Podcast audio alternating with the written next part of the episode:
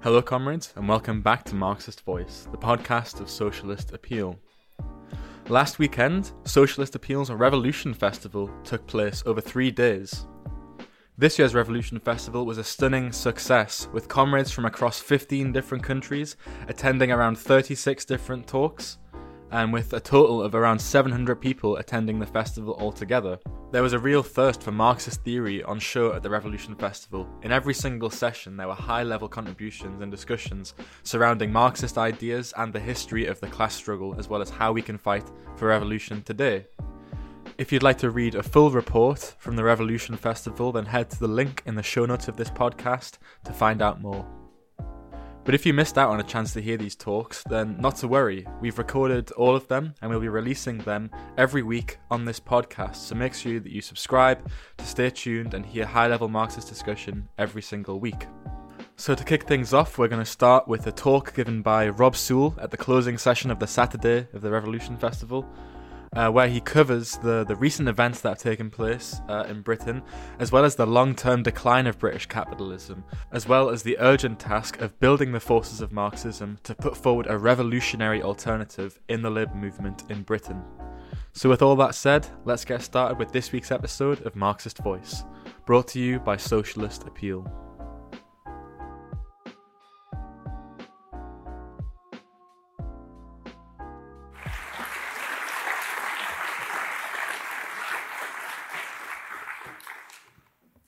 Well, comrades, um, it's great to be here amongst you all at this time of economic, political chaos, mayhem, disaster, you name it.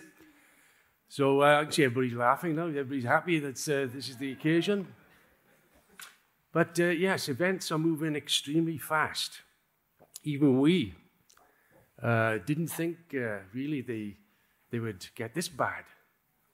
Uh, but clearly it shows how the contradictions of the past period have, have built up to such an extent that this is not just a simple crisis, but a series of crises, each of one built on upon another. And therefore, I know some uh, commentators have said, well, this crisis is as bad as it was in 1956 at the Suez time. But uh, I think that's a well underestimate, uh, to be honest with you. This is probably the most serious crisis uh, for British capitalism, probably in, in, in, modern history, I would say. Um, even before, we've had crises before, but uh, at least you had someone at the helm who had a bit of an idea what to do or what to say. Whereas today, it's, there's, there's no one there. It's, uh, it's in complete vacuum, uh, which is obviously compounding the crisis itself. Uh, of course, the, the Europeans are uh, quite uh, happy about the chaos of the last few weeks. I can see they're rubbing their hands after all, all the shit they had to put up with over the last five or six years about Brexit. They're not surprised, and uh, therefore the, the newspapers have, uh, have, made a meal of it. I can see uh, Le Monde, you know, that Truss resignation leaves UK in deep, unprecedented political crisis. Ha ha. El, El País, UK is plunged into chaos. And even the Ukrainians, uh, you know, threw in a, a tweet, you know, we saw the other day, uh, you know, saying that, um, was the, the exact words, better call Boris, which apparently is a play on the, the Better Call, call Saul, you know, of the, of the uh, Netflix series. But uh, they quickly withdrew it, uh, probably realizing, well, he may not win or he may not get here. So let's, let's uh, play safe. But you can see that they, they're, they're also uh, worried, of course, about Britain because what happens in Britain will have a knock on effect everywhere else. As was explained uh, yesterday, that the world has never been more integrated. And therefore, the, the crisis in Britain is not simply a British crisis and uh, will have enormous consequences because it's not over yet by a long shot. I know, I think it was today's Financial Times said, uh, can things get more worse for the Tories? And of course, the resounding reply will be absolutely not, given the fact that um, Boris Johnson is, is, is flying in with the suitcase full of spanners in order to throw into the works, of course. And um, the ruling class are a bit alarmed that uh, he has a prospect of winning, actually. And uh, of course, that means uh, further and further instability. Again, the headline in the Financial Times investors and MPs take fright at Johnson's ret- uh, return. I mean, everything they seem to do has been uh, a disaster. And that's no accident, really. It's, uh, it's the whole product of, of this period that's been building up over a long period of time of the contradictions facing British capitalism and also of, of world capitalism itself. Now, we have a title uh, this evening of, a discussion on uh, preparing for power perspectives of the British Revolution. I think we should be all be honest and say, well, as far as the mass of ordinary people are concerned, the idea of revolution is, is pretty far fetched. That it's not on the cards, it's not on the radar as far as they're concerned. It doesn't enter their experience, really. I mean, I think you'd say that that was the case in relation to the lefts, particularly in Britain. We're also very skeptical about things. And they too are, uh, well, revolution, yeah, nice idea, but, you know, come on. It's not going to happen, is it? I mean, that's their kind of outlook. They, they don't believe in it. And, um, of course, we have to uh, understand, yes, we, we, we can understand why the broad mass would feel that way because they have been conditioned by the past. Uh, their experience has been determined by the past and particularly the older generation would look back to the, to the post war period, the 1950s, the 60s, when there was full employment, when uh, council houses were built, when living standards were going up. There seemed to be a bit of hope here if, around at that time, and uh, that uh, had a big bearing on things. Because obviously, revolutions don't take place every two minutes, they're very rare occurrences. I mean, when was the last time you had a revolution in Britain? You'd have to go back to the 17th century and uh, the English Civil War. Although, of course, we've had revolutionary um, consequences in the past period, that's for sure. You know, in the last hundred years, in 1912, the Great Unrest, uh, 1918, 1919, 1920, where 100,000 troops, armed troops, marched down Whitehall, demanded to be demobbed where you had councils of action being formed in Britain on the threat of a general strike. In 1926, you had uh, the elements of dual power being created in Britain, but, but were, of course, betrayed by the, by the TUC. In 1931, you had the Invergordon Mutiny, a kind of pre revolutionary crisis in Britain. Even after the war, with a massive victory for the Labour government, there were revolutionary overtones at that time. And probably, probably in my uh, experience, the 1970s also certainly were, was uh, very, very um, politically charged. And certainly, uh, the, even the ruling class were, were looking for, the, uh, for civil war at that time. Not all, but an element of the ruling class. But of course, this is very, you know, it's not happening every day. The vast majority of experience is that uh, there's stability. The vast majority of experience of people is uh, generally looking at the past as it's not revolution, but gen- general stability. Although you could you must qualify that, and over the last 20 years, probably the generation that's in this room at the moment have only experienced crisis. But for the, for the older layers, if you like, they, they hark back to this uh, days of Keynesianism and, and capitalism giving reforms because it could afford to do it on the basis of an upswing, but that upswing's gone. It's finished. It is completely over. And therefore, you know, we have to move on. We have to stand, understand what is happening. And of course, we're not saying, yes, there's going to be revolution, you know, nine o'clock on Monday morning or around the corner. What we're saying, however, is that the objective crisis of capitalism on a world scale and in Britain are pushing events towards revolutionary consequences in every country, including in Britain. Whether we like it or not, or whether the bourgeoisie likes it or not, the system is in dire crisis and cannot deliver what it delivered in the past. And therefore, uh, a new situation is evolving.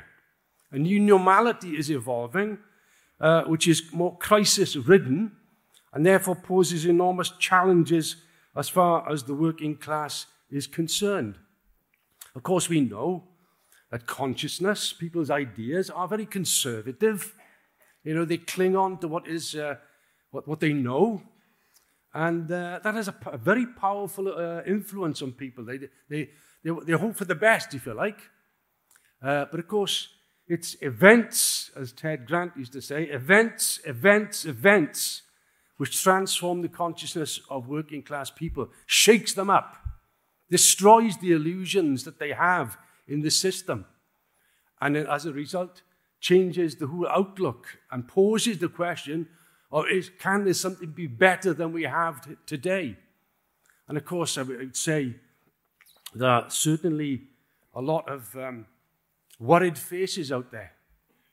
You know, look in people's eyes and they, they know what's coming, that, the, that the, the things are going to get very bad in Britain, worse than that they have been. And they've been pretty bad up to now. We've had, what, 40 years, I would say, of counter revolution in Britain, insofar as destroying the gains of the past in the factories, in the workplaces, and, and the rights of people. Real wages in the last two decades have been uh, reduced. Well, it's been the worst two decades than anything since Napoleonic times in relation to the fall in real wages. It's quite a, a remarkable position.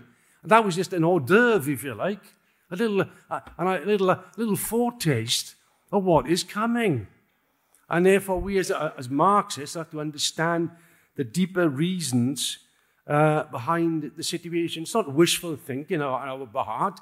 You know, it wouldn't be great to have a revolution. Revolution, I think, as Alan said yesterday, is a very hard thing. A revolution is not a, a tea party, and, and uh, it only happens when people are, are, desperate enough to want to change their lives, take, take, their, take their possession, if you like, of the fate, their own fate, into their hands. And that takes courage and elan and determination, which can only come when people see the need to do that. But the needs are born out of necessity on the basis of the crisis of the system itself. And therefore, it's not wishful uh, thinking. All the uh, equilibrium, as, as uh, they like to put it, has been destroyed. It's finished. It's complete disequilibrium. It's complete chaos in the world situation. And, uh, and therefore, that is laying the basis for fundamental change. You know, I think it was Lenin explained that uh, you know, revolution occurs when the working class cannot live as they did, and the ruling class cannot rule as they did.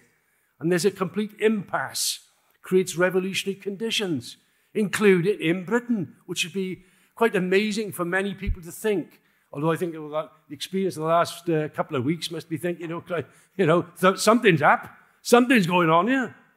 And of course, uh, it is true, this is just the beginning of a foretaste of the deepening crisis in relation to British capitalism.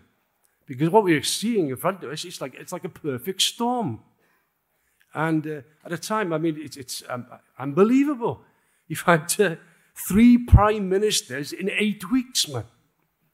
You know, Truss was a non complete non-entity, it is true, but uh, you know, gets the gets the prize for being uh, the shortest lived prime minister in the whole of British history. And the same goes for the rest of the of the camp. The home was it uh, Suella uh, Braverman, isn't it? Who's the uh, home home secretary? She lasted uh, very little time. You have to go back to um, the Duke of Wellington in 1834 to have something to beat her, you know, in relation to the little time span she's had as Home Secretary.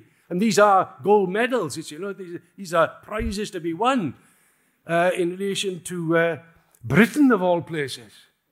Britain, which uh, you have to you scratch your head and pinch yourself, you know, that these things are happening here, which was traditionally a very, very stable country altogether. And now, and, and that included the Tory party. I mean, the Tory party, I would say, in Britain was probably the envy of the ruling classes of the world because of its success since its origins. It was a very stable, very, uh, I'm going to say, articulate means of carrying out the instructions of the ruling class. And they were, particularly the Europeans, were very envious of it. But now, it's completely shattered. And that is an indication of the profound change in British capitalism itself. All the main institutions, the props of British capitalism, have been undermined fundamentally. The distrust in, in politicians, in parliament, in the state apparatus, all those, the monarchy, the anything you, you get a name, all these things are now being questioned as part of the deepening crisis of British capitalism and are preparing the ground for changes in consciousness. It was Trotsky actually who said. He wasn't rev- he said revolution wasn't born out of slump or boom. It was a shift between one and the other.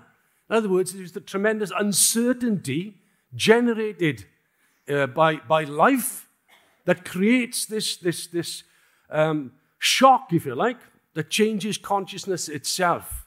And that's, we're going to be in for, this is the beginning of shock after shock after shock after shock for the working class. And therefore, it's going to drive more and more to look for a way out of the, of the, of the problems that they face. And the speed of events, by God, it's incredible. I mean, we, we, we, wrote, we wrote a document, wasn't it? I think, let's be when was it? I think it was a month after Boris Johnson was elected uh, in, at the end of 1919. Uh, sorry. well, it could have been. That will really be 40 years. No, uh, 2019 shows how old I'm getting, is it? Um, and in, in this document, this British Perspectives document, after, after all, the Tories only been in a month, an 80 majority, the Labour Party was shattered, and we write in the document this government will be a government of crisis and in all likelihood will not achieve its full term. And I must admit, some comments think, whoa, whoa that's getting a bit, that's a bit uh, rich, you know. Perhaps you should cool it, cool it down a bit, qualify it a bit. And said, no, no, that's going to happen. Why? Because the objective conditions in British capitalism itself creates the instability, creates the crisis, which reflects itself politically, economically, socially, and so on and so forth. Uh, but we could never have dreamed of writing something that's, I mean, this is just uh, what has happened in the last four weeks. It's incredible. You couldn't, you couldn't make it up. You know, you certainly couldn't predict it in the way that it's developed, the intensity, the savagery, the depth, and all the, and, I mean, the ruling class is pulling its hair out because they cannot get a handle on the situation. They can't get a grip on it. And uh, that is obviously an extremely dangerous thing. And, uh, and therefore, they are, they are thrashing about as to what can be done at the present uh, moment. Of course, we know that uh, you know the ruling class and, and, and the agents they have. Oh, you know, revolution it will never happen, and that'll be the general message, of course, uh, pumped out. Britain's a stable country, revolution could never happen. But they said that 2008 couldn't happen. They said that there, there, would, no, there would be no major economic crisis on a world scale because they could manage the economy. They were very confident. That was their whole prediction. And when it came, it was a damn shock to them. It was the biggest slump in 2008, bigger than probably the early 1930s. There was a devastating one. And it could have led to a depression, but they had to bail out the capitalist system. The state had to intervene to, to prop up capitalism at that time. And then they said, well, uh, it's only going to be a one, once in a century event. And of course, uh, we see what happened after what 10 years of so-called growth and austerity and, and crisis in Europe. Uh, it was building up, another slump was building up, and of course, it coincided with the pandemic in, in 2020 and resulted in a devastating collapse. In Britain, the GDP fell by 10%, the biggest fall in 300 years. Incredible collapse. And again, the state had to intervene and bail out the capitalist system in order to, to keep it afloat. Of course, uh, we're obviously going to be asked to pay, as we are being asked to pay for the crisis itself. But then they said, well, don't worry, there's going to be a recovery. And what a recovery, because people are going to spend their money now. They've been in the houses with lockdowns and so on. And they, even talk, they were even talking about a roaring 20s, like in the United States. Well, that roar didn't happen very much, did it? It was a, a further collapse. And this is what we have at the present the moment, obviously brought about by other factors as well. You know, uh, the system itself is not simply driven by economics, but also politics and other factors can, can, can uh, result in it as a trigger, if you like, in order to provoke deeper crises. And what you have at the present time is, is a move towards another serious world slump. Even the bourgeois recognize that, the IMF, World Bank, all of the, all the strategy of capitalists recognize they're moving into a new slump period in the next year. In fact, Britain's already in the slump. Europe is, is mostly in the slump. It's all building up at the present moment. And of course, um, this again, once again, has an enormous impact on the consciousness of the working class. But this crisis uh, is not simply this or that crisis, you know, on, on energy or whatever it would be of inflation. We have to understand it's generalized crisis of the capitalist system itself.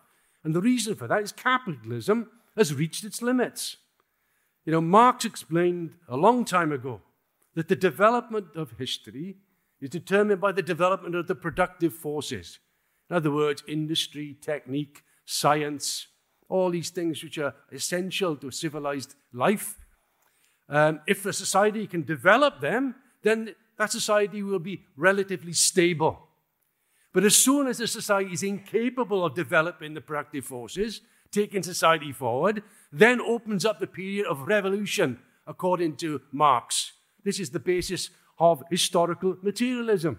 And this is how we must apply this to today on the world scale and in Britain. The productive forces are being hemmed in, as was explained yesterday, by private ownership and the nation state. You know, they've created enormous potential, productive potential, and they can't use it. Even in a boom, and they don't have many booms these days. 80% of capacity will be used, no more than that. In a slump, it could be 60% of capacity, even lower. They therefore, they, they cannot use this capacity. They're holding back, they, they, they hamstring the whole development of society. And that's because of capitalism and the nation state. It's reached a complete and utter impasse. It's what we describe as an organic crisis of capitalism. Not this or that, but a deep rooted inherent crisis of the system, which has now become a barrier to the development of society. And it is that, that is the root of the crisis of the last four weeks. That's the root of the world crisis that we're, that we're experiencing at the present uh, moment. And therefore, it is these fundamental objective reasons why we have a continuing deepening crisis of capitalism at the present uh, uh, moment. Of course, um, in the past, they were able to overcome some of these contradictions. You know, they worked to overcome them. What was they needed to in order to try and push things forward. But every time they, they, they overcome partially one contradiction, they create another one as a barrier. And therefore, they accumulate these contradictions by attempting to make the capitalist system work or function. And now it can only function on the basis of a colossal bailouts from the state.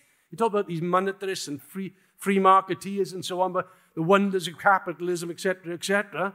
It can only function on the basis of state handouts, huge state handouts. And that's why there's enormous state debts at the present time.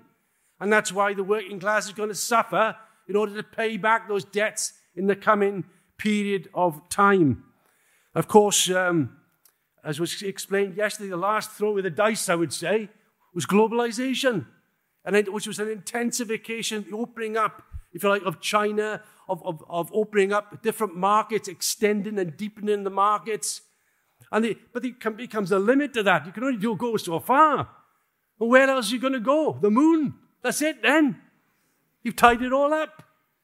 And therefore, the system then reacts in a big way and is reverting to what they called in the 1930s economic nationalism. There's been a disintegration of this, this globalization, a breaking down of the globalization. In other words, it's going into reverse, which again is compounding the massive problems of world capitalism, and of course, results in the fact there's no stability anywhere. No stability anywhere. Every country, to one degree or another, has been affected now by this capitalist crisis. And there's no way out for them apart from attacking the working class. But if you attack the working class, you cut the market. You intensify a crisis, such as the contradictions of capitalism itself. And this then produces all manner of phenomenon which have never been seen, or, or new things emerge which are reflecting this crisis. Even in Britain, we've had these things. You know, in 2014, you had that massive uh, support for Scottish nationalism. And that was, uh, again, a, a, sh- a, shock because they, although they didn't win, they came very close, if you like, and reflected this, this uh, you know, pent up uh, anger and frustration with the status quo with, with Westminster and so on and so forth. The Labour Party in Scotland collapsed. It had 40 seats in Scotland, it was reduced to one. It was smashed. He had all sorts of other, other things. Corbyn, the rise of Corbyn, what was that? If not, if you like, a reflection of this, this changed mood, if you like, and ref- looking for a way out.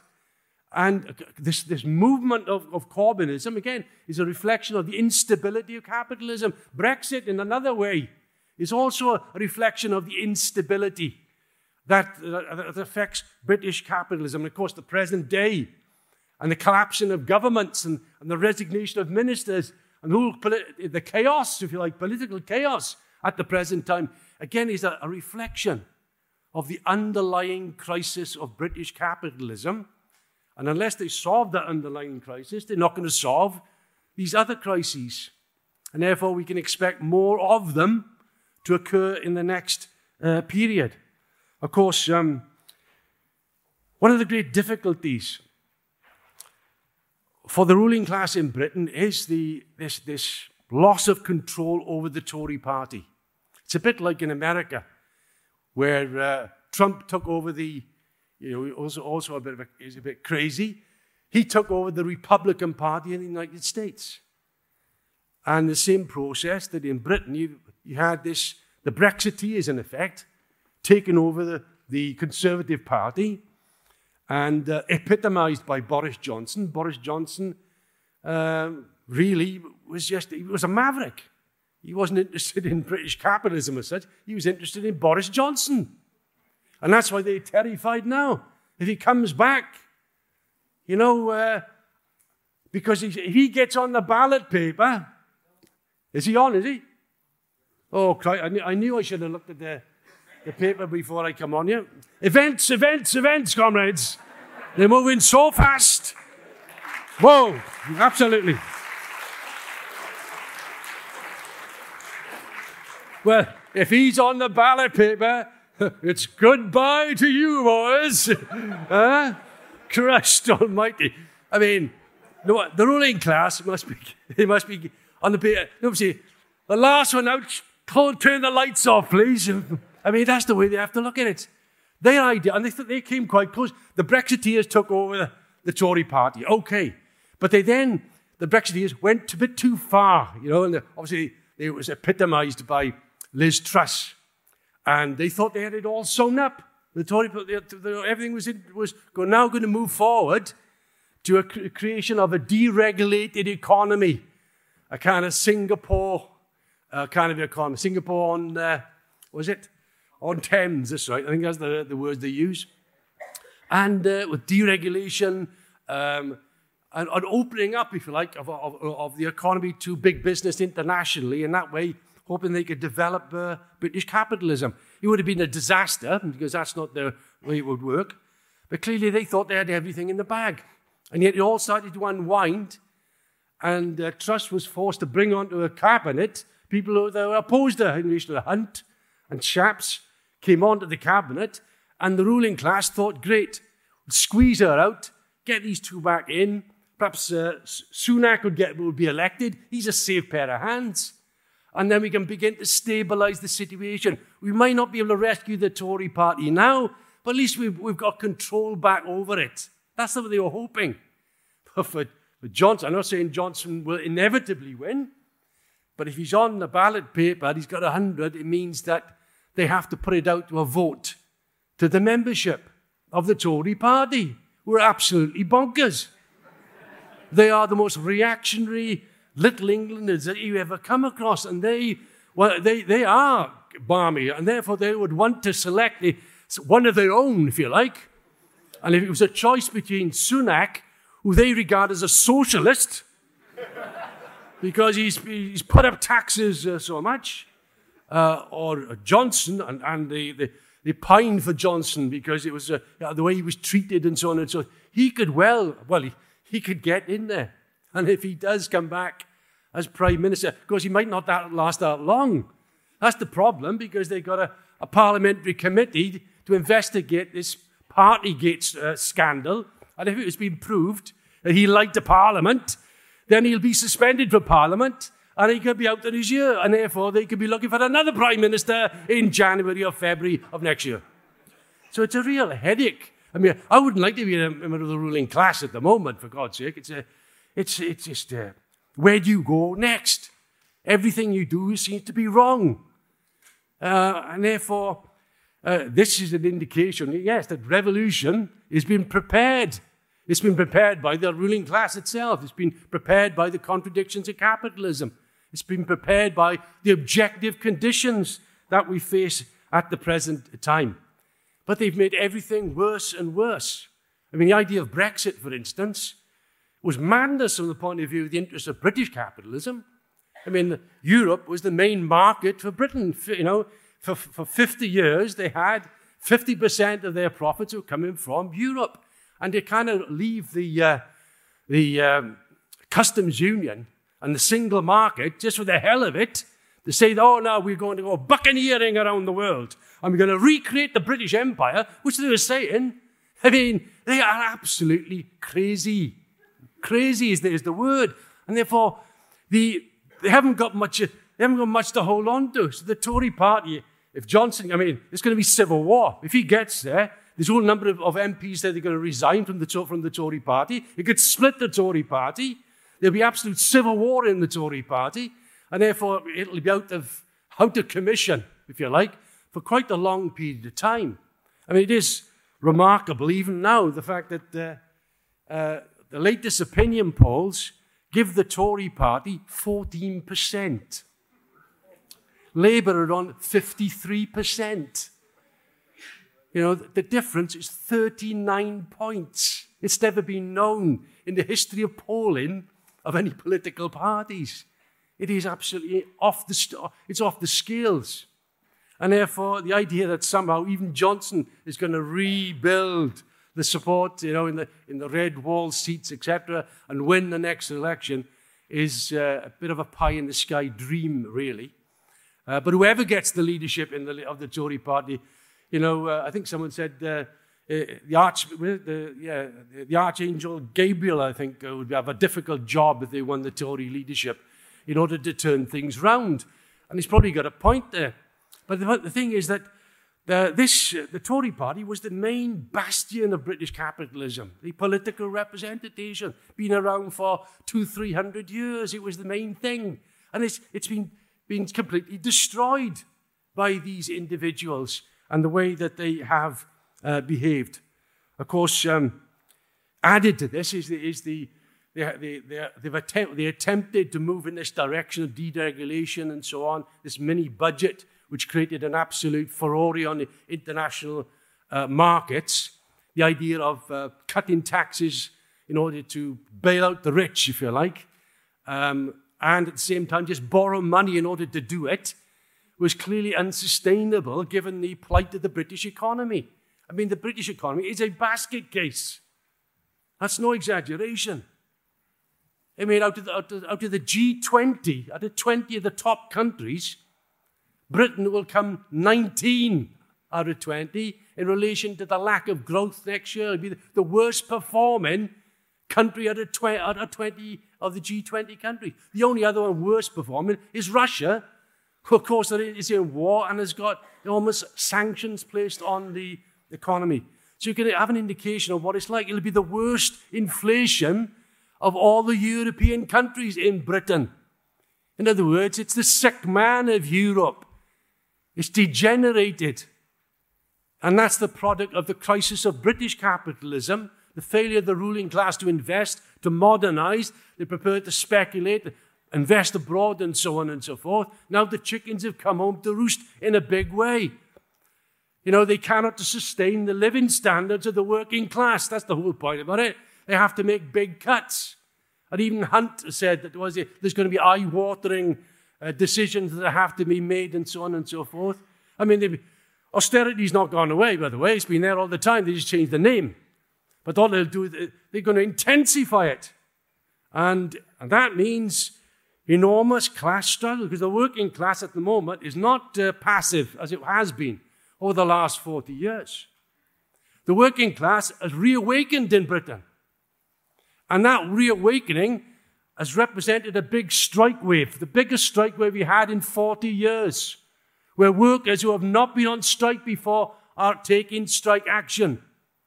You know, as you see, the railway workers, we've seen the dock workers, we've seen the postal workers, the telecommunication, telecommunication workers, we've had barristers going on strike, we've had lots of sectors in, in, in Unite going on strike. I think there's, I forget how many strikes, 150 is it, major strikes that have been involved in. I mean, it's incredible the, the, the bubbling up of an industrial wave at the present moment. Because, why? Because of the inflation. The inflation now is at 10%. It was, inflation before was, was, was very little. So there wasn't, a, so you could probably manage to get along with all the extreme difficulties. Now it tips you over the edge. And of course, the increase in, in um, interest rates mean the increase in mortgages, increase in rents. Um, the collapse of the pound also means that imports will be more expensive into Britain. So all these things are going to start throttling the working class. It's bad now, but it's going to get a damn sight worse in the next period. And therefore, this, this industrial movement is the beginning of re- revival of the struggle, of the class struggle, of the class war, as the Sun gracefully put it in the front pages of its newspapers a few months ago. But uh, it's coming on on top of a working class which is at, the, at, the, at its bitter end. There are many workers who have to take two jobs, maybe three jobs, in order to make ends meet. The poverty and squalor has gone up. Child poverty has in, increased. Food banks are increasing. All the, the, the, uh, the problems that the working class faces has been compounded now by this cut in real wages. Because with the increase in energy prices, and they've gone up from what was about 1,000 or 1,200, went up to, then it's gone, gone up to 2,500 this time. Next year, they're talking about 4,000 pounds per year on average for heating your house on energy. And that puts everybody, it puts it out of reach of many, many people. So there's going to be a desperate situation. We thought that the 1930s were bad. And yes, it was the Depression. Well, let's be, let's be, even then, in Britain in the 1930s, the economy grew by 3% a year. British capitalism in the last 10 years has grown by 1.2% per year. In the 1930s, it was those who were unemployed who got hammered, you know, in Scotland, in Wales, and the north, and so on. Those who managed to get a job actually saw their living standards go up a bit because prices fell in the 1930s. There was a deflation. So we're going to have a position where workers are going to be worse off now than they were in the 1930s. That's the reality. And that's going to have a big, big impact on the anger and the bitterness which is building up in the working class, particularly young workers. When they see what's happening. And yes, we were talking about yesterday about the amount of, of discussions at the bus stops and so on and so forth. The politicization is taking place at the present moment in society. People are talking politics. They're looking what is going on, what the hell is happening. It's not like before. And this shows the, the change in, in, in the mood and psychology of the masses themselves. And on the industrial front, there's talk even of a general strike from leaders who are under pressure from their rank and file. They have to talk left. And then you see Mick Lynch then is coming out. We need an uprising. I mean, these are, this is stirring up, if you like. It's, it's feeding also the mood of the workers when they hear this kind of language. And the mood of the workers is pressing on these leaders to make such statements. Even the right wing of the trade unions are also under pressure. Christine McAnea, the, the right wing general secretary of Unison, is coming out and talking we cannot tolerate this situation anymore in the health service where, where nurses and health workers are having their wages cut. We have to ballot our members.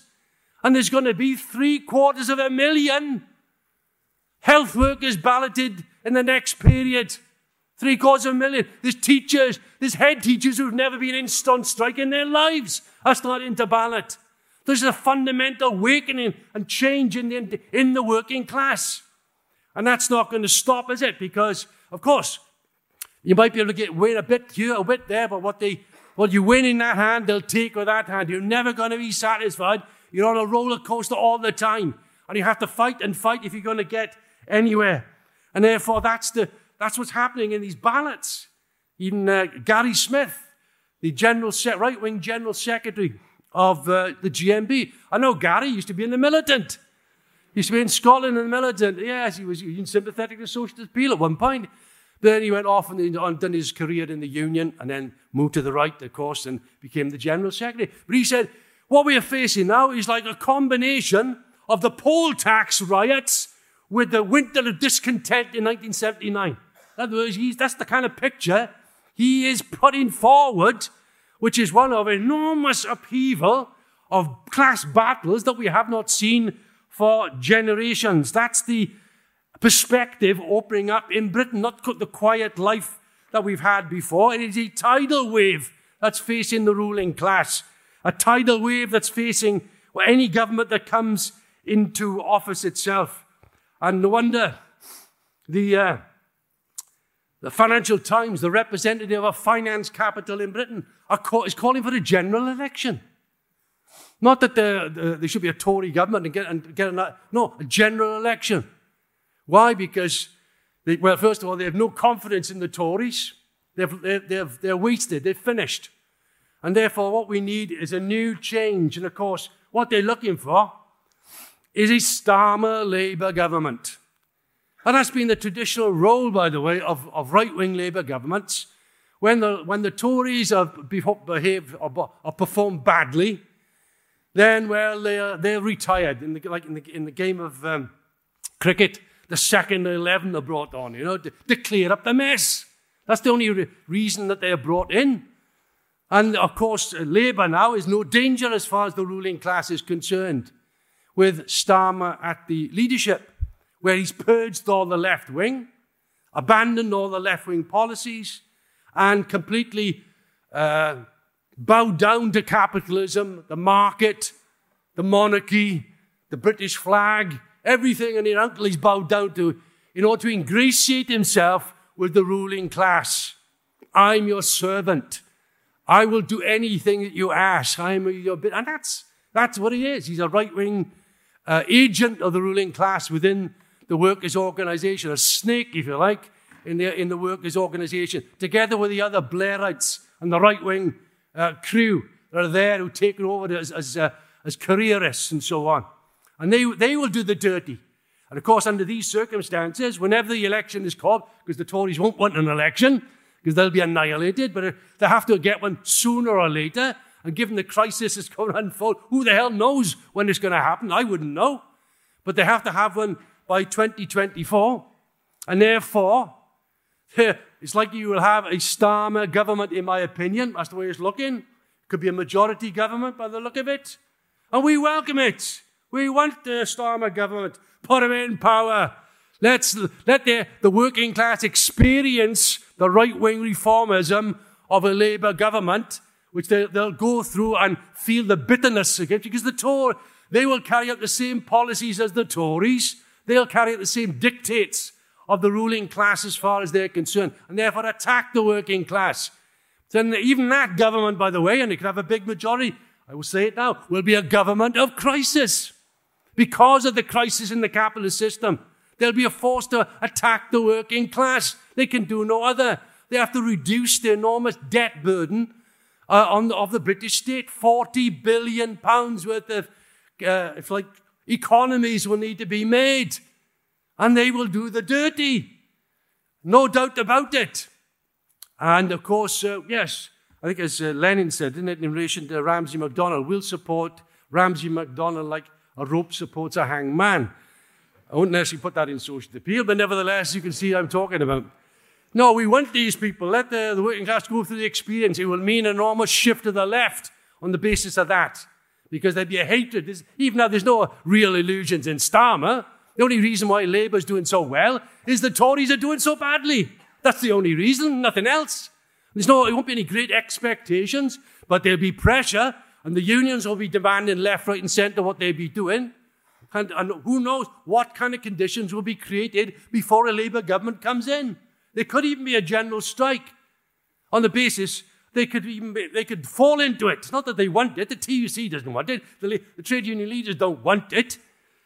But if they come off, for instance, they come forward with new legislation in order to uh, uh, further stymie the, the trade union movement by demanding that, that workers go to work during a strike and, and, and provide a certain service level during a strike, for Christ's sake. No wonder um, Sharon Graham says, well, if you want to go down that road, it means the gloves are off. And that's where the pressure will be on. And they can stumble into this, as they stumbled in 26, as a matter of fact, or in 1972 when the dock workers were arrested and there was a th- and the movement moved and there was going to be a one-day official general strike which would have turned into an all-out general strike and then the official solicitor no one ever heard of this guy came along and said hey wait, you're, out, out of jail you're okay you're right and, and calm down that's what they did they were definitely keen to make sure that um, the uh, you know that it didn't get out of hand and of course, once the workers are on the move, it's difficult to stop them. And that's the building up of this pressure that's taking place at the present time. The anger, the bitterness. It's hard to contain. It's hard to hold back. And of course, a new Labour government, well, they'll be under enormous pressure under, that, under those circumstances as well. And the trade unions will be pushing that Labour government. So therefore, we will have to, uh, yes, we'll, we, we will look at events, if you like. But clearly, when you look at the last five years, you can see how the right wing have got away with murder, basically. Uh, Starmer got away with murder. The way they cleared out the left without hardly any resistance. And that's, like we mentioned yesterday, about the weakness of left reformism. I mean, Corbyn had the Labour Party in his hands. The left had the Labour Party in their hands apart from the MPs and, and the apparatus, and they could have just sacked them. But they weren't prepared to break with the right wing MPs. And the right wing MPs were stabbing him in the back, left, right, and centre. It was the idea that they were comrades too. You know, that we had to, we would debate with them. And they were debating, they were stabbing him in the back. In fact, one said, I'm stabbing him in the front, not just the back. I mean, they were, they were very open and, and brazen about it. And of course, using this, this uh, scandalous allegation of, of um, anti Semitism, which they threw at the left. Instead of the left going on the offensive and denouncing it, and then going on the offensive to deselect all these bastards, that's the only way to do it. Because why? And they would have split from the Labour Party. Good riddance, to hell with them. They would have renewed and regenerated the Labour Party on class lines. But the left weren't prepared to do that. They capitulated to the pressure. They tried to appease the right wing in the Labour Party, which was the kiss of death. Because weakness invites aggression. And every time they, they, they buckled down, the right wing got firmer and firmer and more determined because they were backed by the ruling class. Of course, this weakness, as was pointed out yesterday, of left reformism is a political one. They do not have the confidence in the working class. They have no perspective of change in society. They may talk about socialism, but it doesn't mean anything to them. All they want is a kinder, nicer capitalism. They want to reform a bit here, tinker with the system, and so on. And therefore, inevitably, they accept the system and its, and its dictates. And what if, if you had a Labour government come to power? Even if Corbyn came to power, look what happened with the markets in relation with the Tory government. Do you think they're going to be nice as pie and say, fine, fine? Of course not. They're going to blackmail, dictate. They're going to sabotage that Labour government, as we said they would do. And that the only way forward is expropriate capitalism. There's no middle ground here. And that's the lesson, really, of the uh, years of Corbyn. There isn't a middle ground.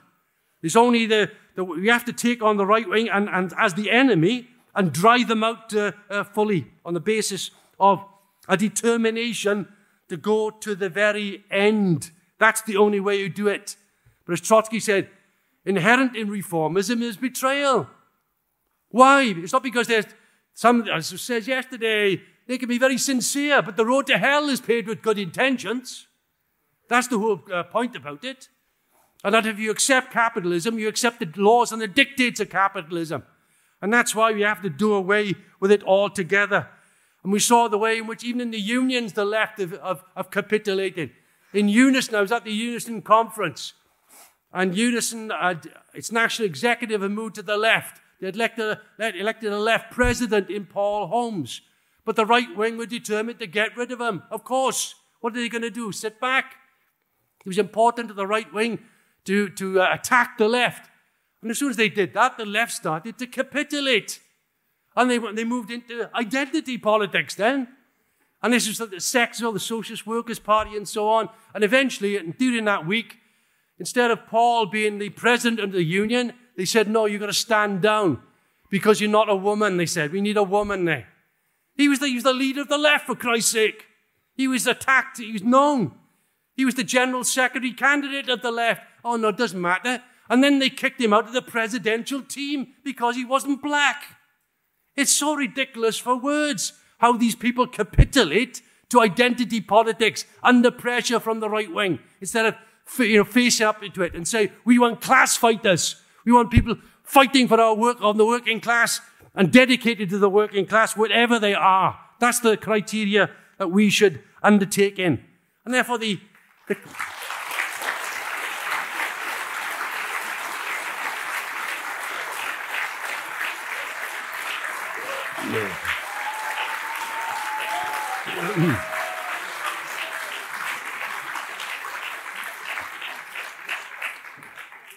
so anyway, we, we've always said, look, the crisis really can be brought down to a crisis of leadership.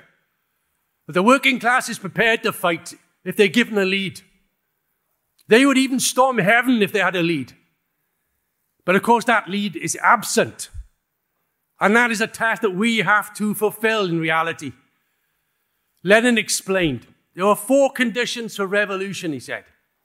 One, a split in the ruling class.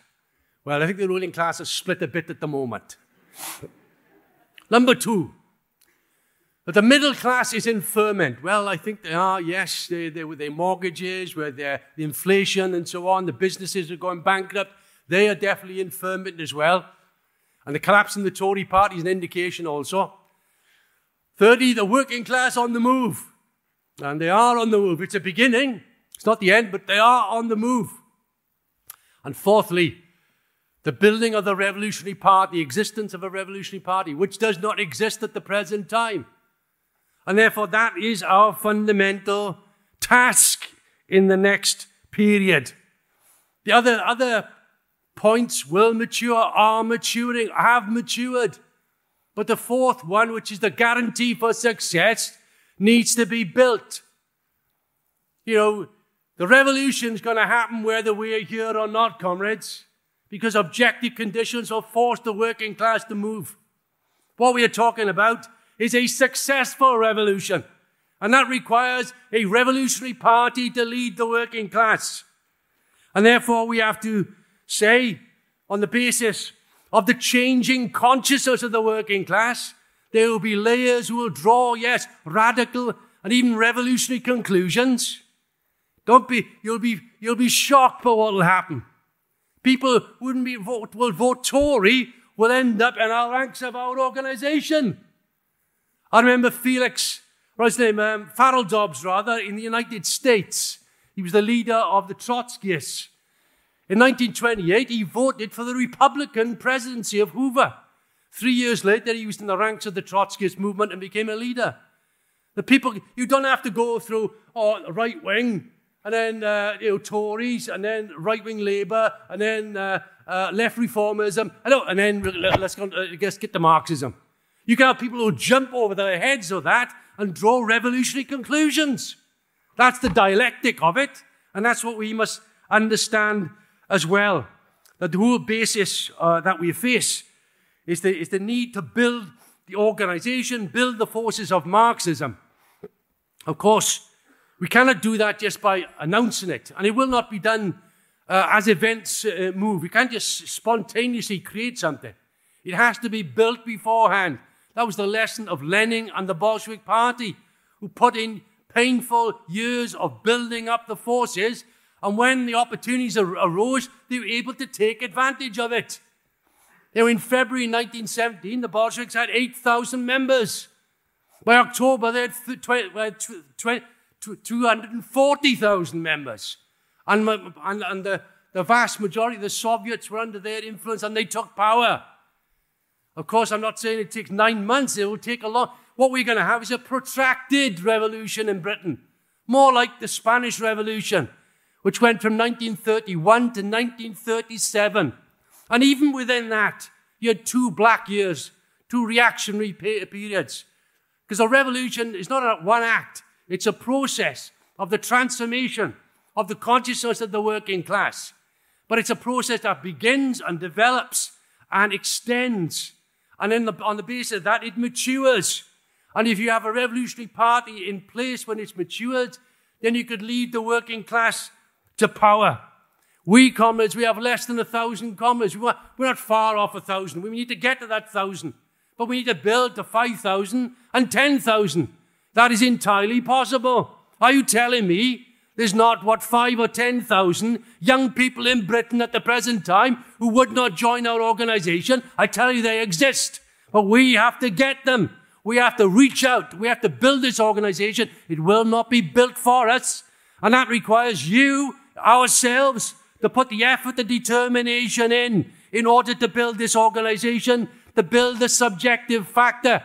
Because without that, we are lost. With it, we will win.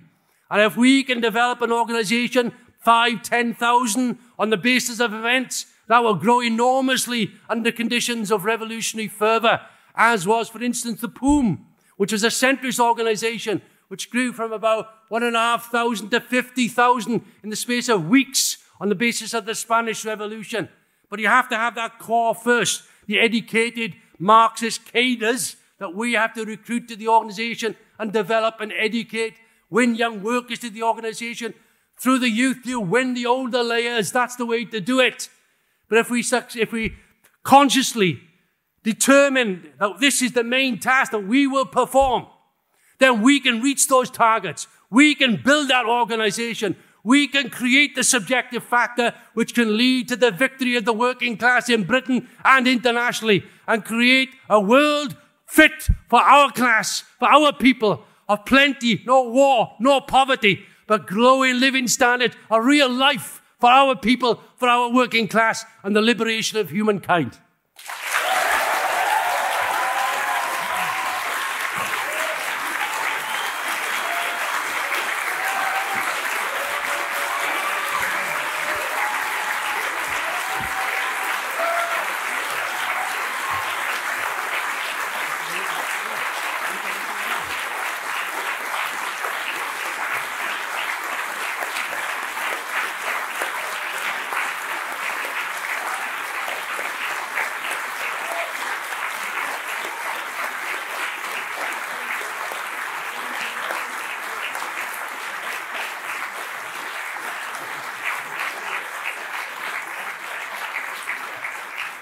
Internationale, comrades, keep